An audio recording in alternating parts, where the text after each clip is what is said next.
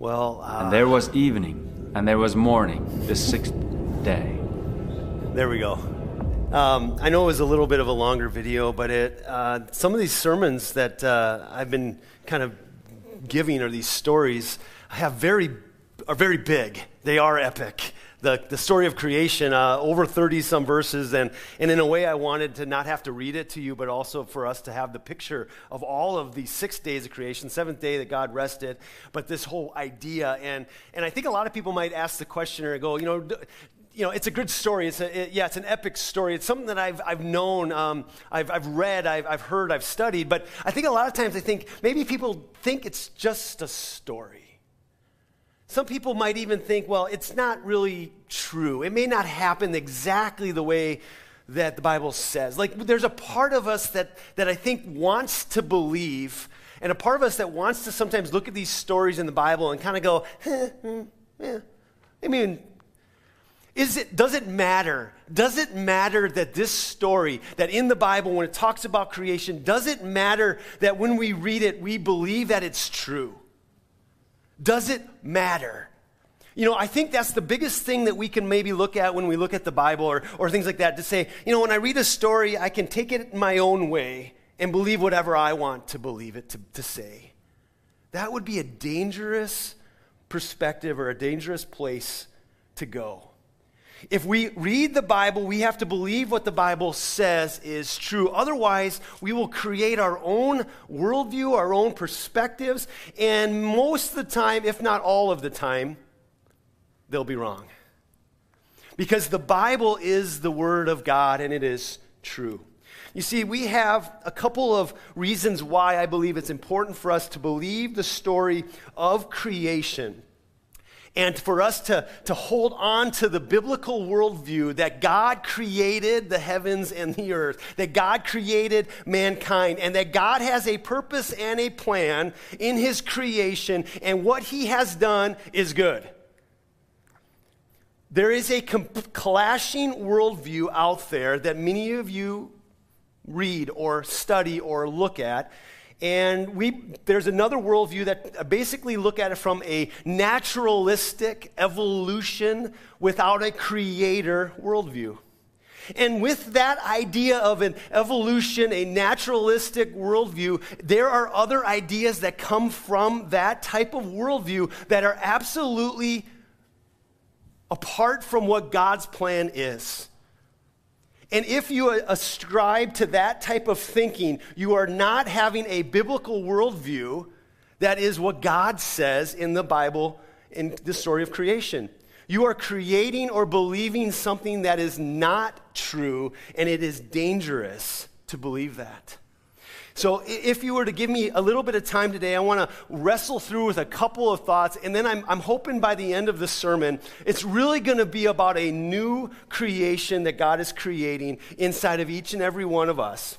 And that someday he's going to end up recreating, in a sense, the new heaven and the new earth for shalom.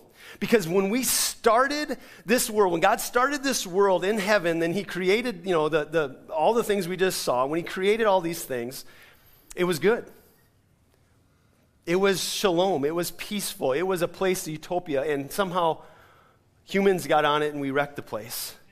And somehow God is going to redeem and restore it back to shalom at some point in time. That's the good message and that's the good news. And he's going to use us in so many ways to do some amazing things with a new creation. But if you're a follower of the Bible, and you must believe in creation. And if you don't, there are some struggles here that you may have. Now, some of these things that I read today, you may not 100% agree with, and you may wrestle with, and you may have questions, and that's okay. I don't know if any of us have, could ever get to heaven someday, and God gives us a test and says, hey, you know what, first off, here's a 100-point test on all your knowledge of the Bible. You got to get 95% right, otherwise you're not in.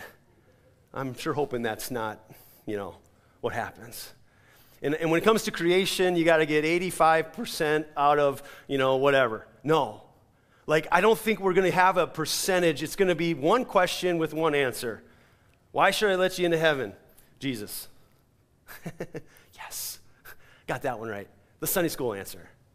Jesus died on the cross for me. He rose to new life. I believed in him, put my faith in him. That's why I'm here. There's no other reason. Not what I know, not what I can do, not because I'm so good, because I'm not. It's because Jesus was good for me. Yeah, okay, gospel, okay? But here are some thoughts today that we can wrestle with. When we talk about creation and God's word, that God is a creator and it's about him, versus the idea of evolution, which is man's word. Okay? So here's some of these thoughts. In the beginning, God created. Okay? That's a creation, God's word, in God's word. Evolution, man's word. This other clashing worldview says, well, any alleged God is not necessary. All things came about by a natural process without God. Okay? This is sort of the competing worldviews that are out there in our world today. The next one. Well, God is truth. We believe that. In the Bible, we hold on to that. But in this evolution or this naturalistic worldview, man's word, there is no absolute truth. Yet they illogically believe that this is the absolute truth. That there is no absolute truth. Well, you're making an absolute truth claim. If you say there is no absolute truth, but then that's your absolute truth. Anyway, God is truth. And what God says is true is true. If we want to be a biblical belief in believing that the Bible is true, we have to believe these types of things. The next one, and this one I know some will debate on this, and that's okay. But God created the universe in six 24-hour days, a young earth theory around 6,000 years ago. You know, man's word or evolution, the universe was formed over billions of years.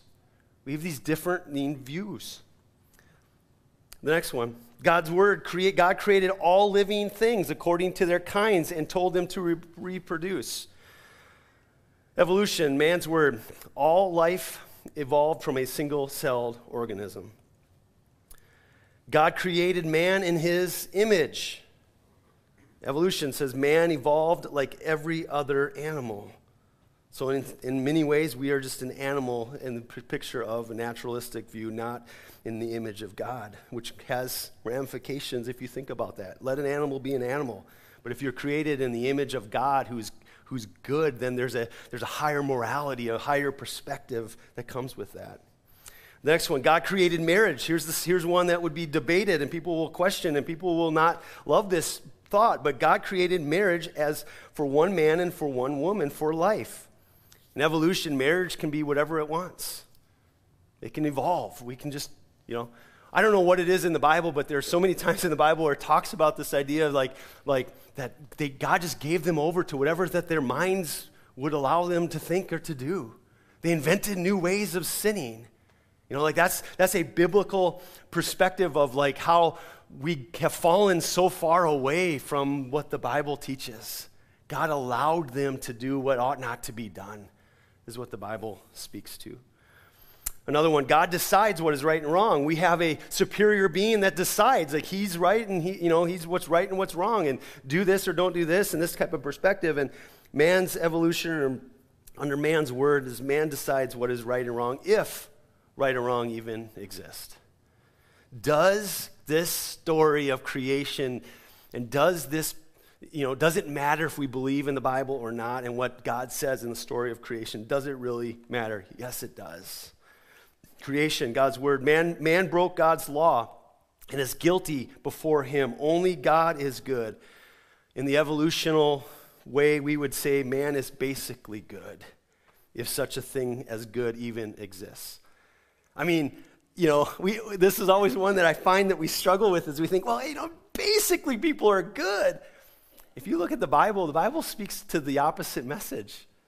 It says that God created us good, but we fell. And in that falling, the original sin idea, like every time we're born with a sin nature. And we're not basically good. No, we're basically bad. But God is good, and he's redeeming us from what was bad. He's making good through Jesus. You see, but we have to have, like, this is the type of teaching that maybe pastors don't want to talk about or teach that much, because people go, well, pastor told me I was basically bad today. Well, no, I'm telling you that God sees that you are good. He loves you so much. But in your nature, human nature, You desire to be selfish. You desire to have sin in your life, and you look towards that, not towards God. The Bible says, for all have fallen short of the glory of God.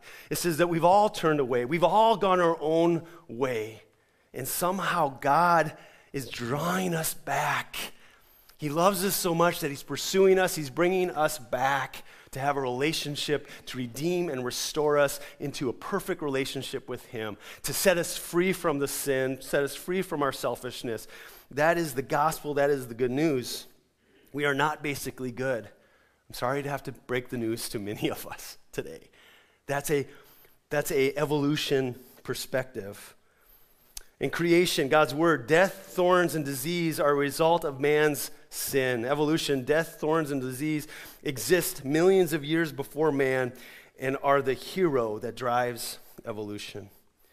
Does it matter what we believe? Is this epic story something that we believe? Creation, is this something we believe? Yes. And does it matter? Yes, because God created the world, and he created it with people, and he created in his own image, and he created marriage, and he created, all these things. And what happens is that the devil comes in, the serpent, the father of lies comes in, and he confuses everything. He tries to manipulate and confuse us, and he tries to lie to us. Well, you can eat of that tree. God wants you to eat of that tree. It's okay to eat of that tree. Wait, I thought God said don't eat from that tree. No, it's fine. Go ahead and do it because you'll be like God. And isn't that what God wants, is for you to be like God? Oh, man, well, yeah, man, maybe that makes sense, right? I mean, isn't that kind of the lie of the enemy? And we listen to that and we go, yeah, that's probably right. And we just go and we do the exact thing that God tells us not to do. Why? Well, because that woman of yours, because when we start to blame everybody else, we don't hold on to our own. I am a wretched person. I chose that path. I made that decision to drink that bottle, or I made that decision to look at that website. I made that decision to do this. I made that decision to do that. God is good. We are not so good. But God came to restore it, to restore us back to himself, like out of this beautiful shalom, this perspective. I mean, actually, if we look at this creation story, we could say this first. We could say, out of chaos, God creates shalom. Out of chaos, God creates peace. Out of chaos, God creates harmony. Out of chaos, God creates order, and he creates a utopia, a perfect place. See, because in the Bible, when it says, in the beginning, God created the heavens and the earth was without form and void, and darkness fell on the face of the deep, and the Spirit of God was hovering over the face of the waters. First verse in the Bible. What does that mean? That means it was full of void and emptiness and darkness. That doesn't seem like a perfect place. That seems just like complete void, complete empty. It seems like or sounds like just chaos, like nothing of order, nothing created, just whatever, emptiness. And what does God first do? Creation. He creates order. He creates, darkness and light, and you go through the 6 days of creation. He creates all of these things that make sense to us now, right?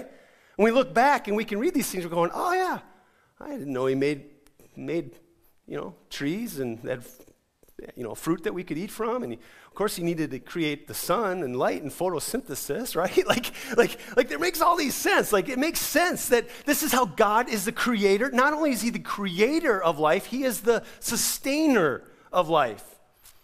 He says, go and multiply. He says, go and eat and produce life. And I mean, all this kind of stuff is from God. God creates shalom.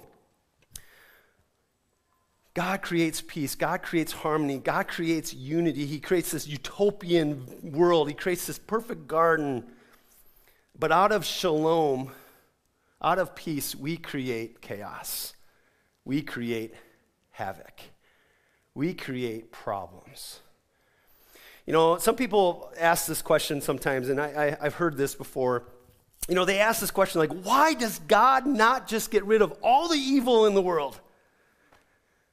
Why doesn't he just get rid of all of the evil? Why doesn't he just make that decision right now? If he's all powerful, why could he not just do that? I think the best answer I've ever heard was, if God could do that, he'd have to remove all of us because we're a source of the evil in this world. And if he's a loving God, would you say that if God smited us all because he should do that? Like, does that make God good then? Or does it make God good that instead of smiting us all and getting rid of us all, he says, no, let me take their place on the cross. Let me take their punishment. Let me take their sin. Let me take their, problems. Let me take all of them and all of the reasons why I should smite them. Let me put it on my own son on the cross. Let me take their place. One of my favorite movies, when it comes to one scene in one of my favorite movies is the movie The Shack.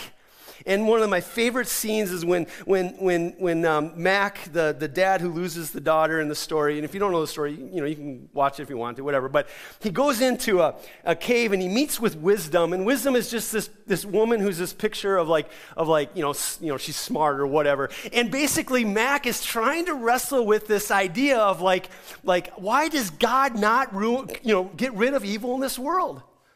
Why does he not get rid of this man who abused his daughter and kills his daughter? Why does he not see that happening before it happens and just destroy that guy before it even happens? And Mac is struggling, and Mac's looking at the Wisdom, and he's kind of going, I don't get it, like why? And she says, why don't you sit on the judgment seat and you judge? Because you think God does that. You think God is the judge. You think that God can make all of the decisions and judge all the different people. So you sit here. And she goes, well, I don't want to sit there. He goes, no, you sit there. And now let me ask you a question. Which one of your kids that are still alive, daughter, son, is going to go to heaven and which one's going to go to hell? You decide. I mean, none of us as parents would ever imagine wanting to be the judge, of having to decide. And he goes, you think God says that you have to do that, so you got to do it. He goes, I won't. I can't. Don't make me. Please don't. And then you know what he says at the very end? Take me.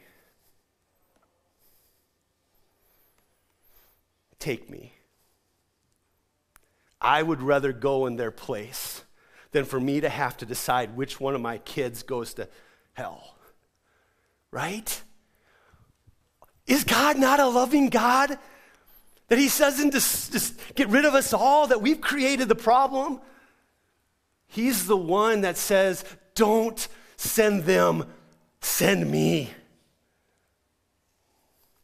It's a beautiful story. Why does he do that? Because he's trying to redeem and restore us and bring us back into relationship with him. He saw that his creation was good, and he wants what is good for all of us, and yet we choose what's bad. And so what he does is he does what's super good, is he finds a way to restore and redeem all of us back to himself again. And that's through Jesus. That's through his sacrifice. You see, God is got this whole story throughout all the Bible. He's trying to bring his creation back into this perfect shalom, this perfect utopia, this perfect place. And I know that's true because I read the end of the book just as much as I've read the beginning of the book. At the end of the book, it says this: now I saw a new heaven and a new earth, for the first heaven and the first earth has passed away. Also, there was no more sea. Then I saw John saw the holy city, New Jerusalem, coming down from heaven from God, prepared as a bride adorned for her husband. And I heard a loud voice from heaven saying, behold, the tabernacle of God is with his men, that God dwells with his men, and he will dwell with them, and they shall be his people. God himself will be with them, and be their God. You see the restoration? You see the redemption? You see what God's doing to restore the broken relationship? And he's like, I will create a new heaven and I'll create a new earth. And God, not only will I be there, I will be their God and they will be my people. God will wipe away every tear from their eyes. There shall be no more death, nor sorrow, nor crying. There shall be no more pain, for the former things have passed away. For the former things have passed away. All of the stuff in the past, all of our lives presently today is going to pass away because God's going to restore everything back to this utopia, this perfect place, a perfect heaven, a perfect new earth, a new relationship with us, and for us to be perfect in his sight again. I mean, how good is it that God is? I mean, he is so good that he wants this relationship with us. And the very next words, he says this. This is in Revelation, he says this. Then he who sat on the throne said, can you believe this? Jesus himself sitting on the throne. John is seeing this vision, and he's going, then the guy that sits on the throne says, behold, I make all things new. Behold, I make all things new. What a message for us today on New Year's Eve. Because we can even believe that there are seasons of life that are hard. There are years that are hard. There are days that are hard. There are times that we just got done sharing, you know, Lori, you had shared, and Jane, you had shared, but there's something new that's going to happen because God is good, and he's not done with Allie. He's not done with John and Rachel. He's still making all things new. This is at the end of the story. And what is he doing at the end of the story? Behold, I make all things new. So the fact is, your story, your situation, like, you're not even at the end of your life, and this is happening at the end of all time. And what does he say at the end of all time? He says, I'm making all things new. So he's making things new right now in you. He says, and he goes, and not only that, he says, and he said to me, John, he says to John, he's like, John, in the vision, the one that's sitting on the throne, Jesus himself, says to John, you better write these things down. For these words are true and faithful.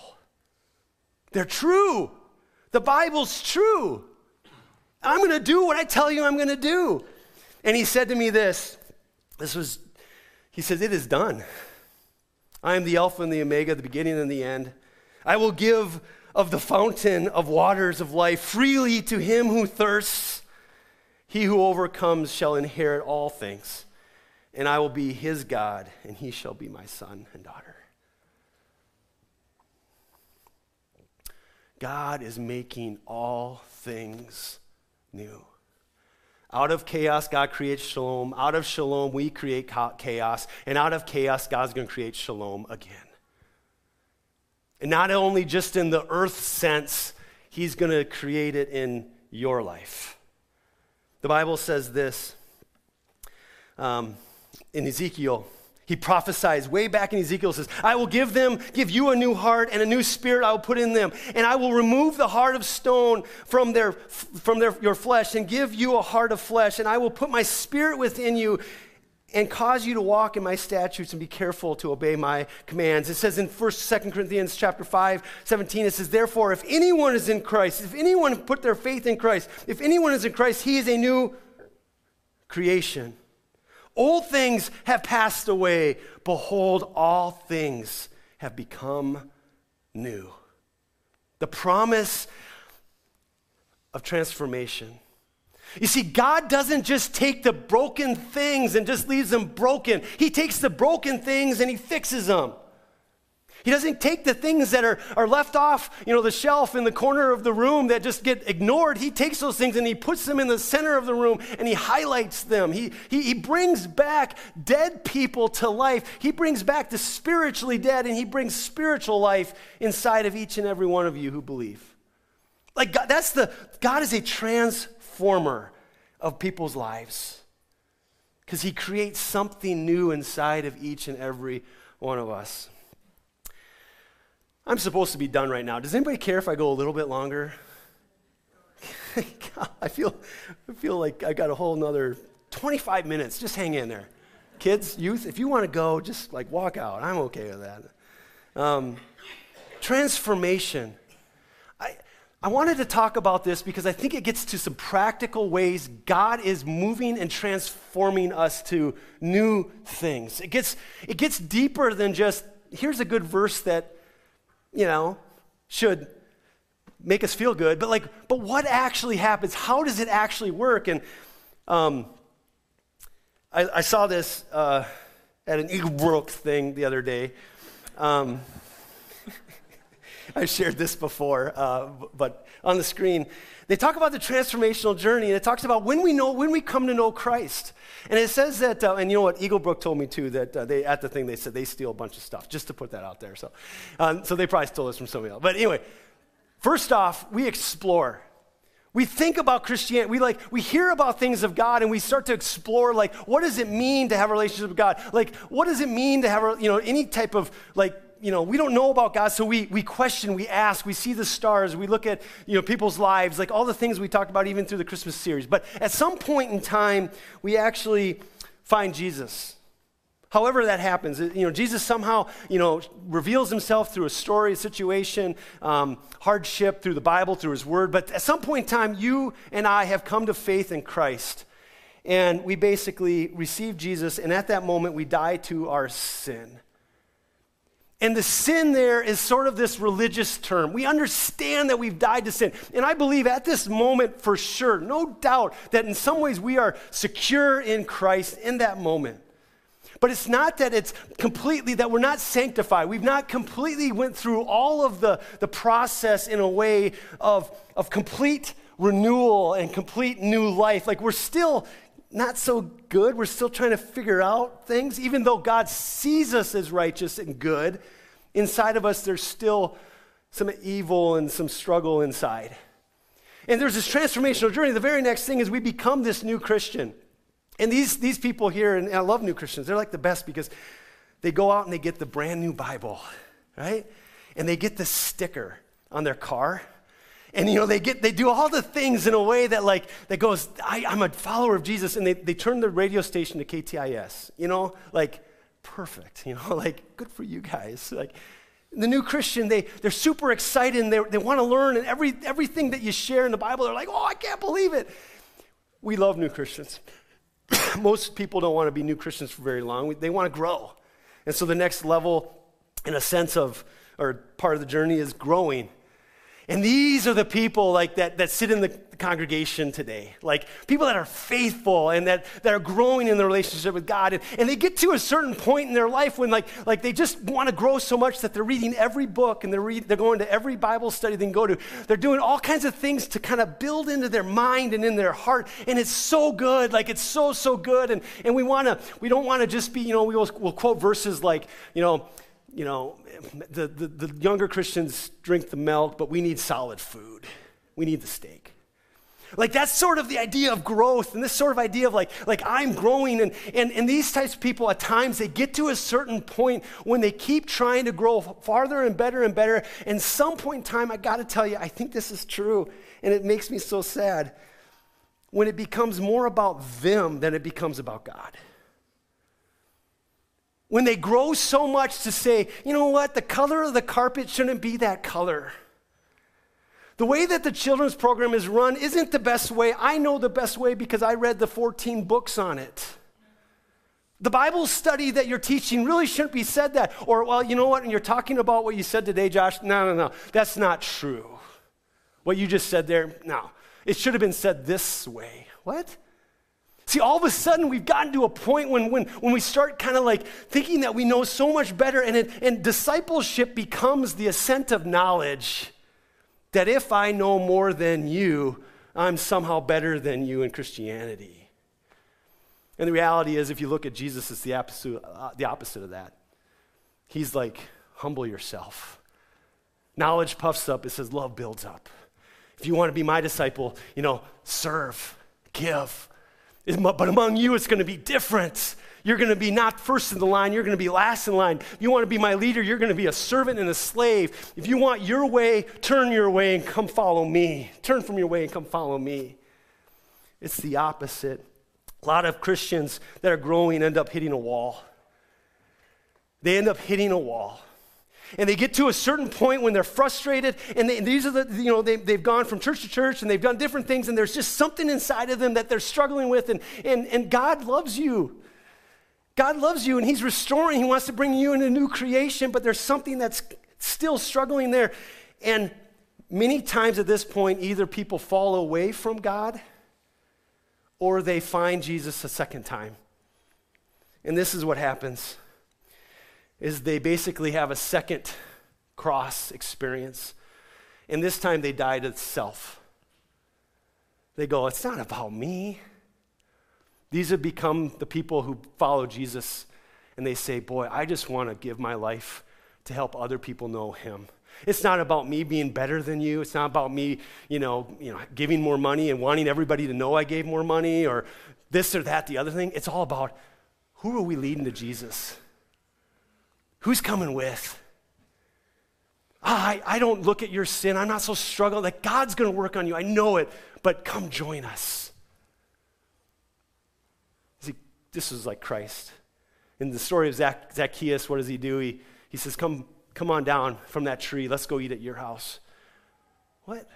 I'm not worthy of you. Yes, you are.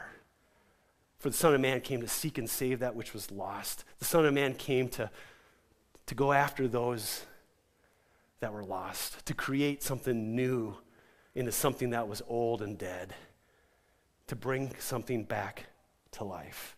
Christ-like, ministry-minded people. If you read the Bible and you read about Jesus, he was all about going after those people.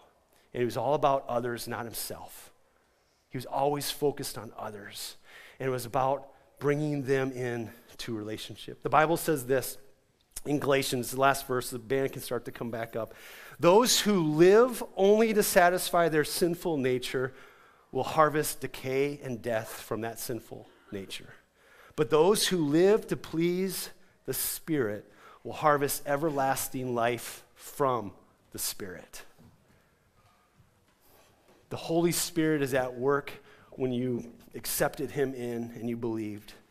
And he's at work creating something that was bad to something that is good. God was doing the same thing for all creation. When he created the world, he created it good.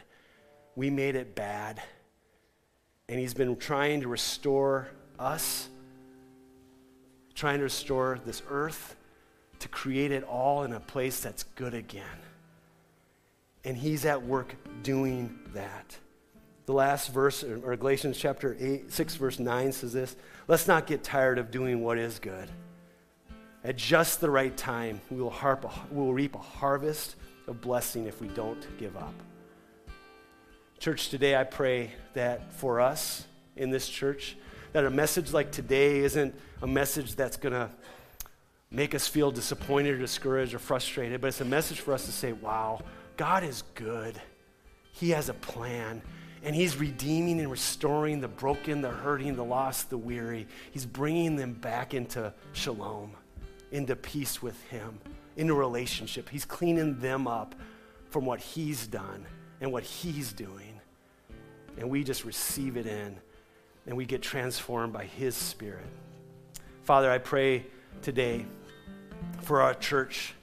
I pray that as we continue to move into a new year, into new opportunities, that we would look out for others' interests, not our own. That we would want to be a part of the solution in this world, which is all about selflessness and love and bringing people to the light and helping be a part of your mission to redeem and restore that which was broken and to create something new. If there's any person that has felt dead in their spirit, I pray, Father, that they'd receive you in again today and that they'd have life, because that's what you do. You bring life to those that are dead. I pray, Father, that you would bring life again in this new year. In Jesus' name, amen. Amen. If you'd stand and join us as we sing this last song together.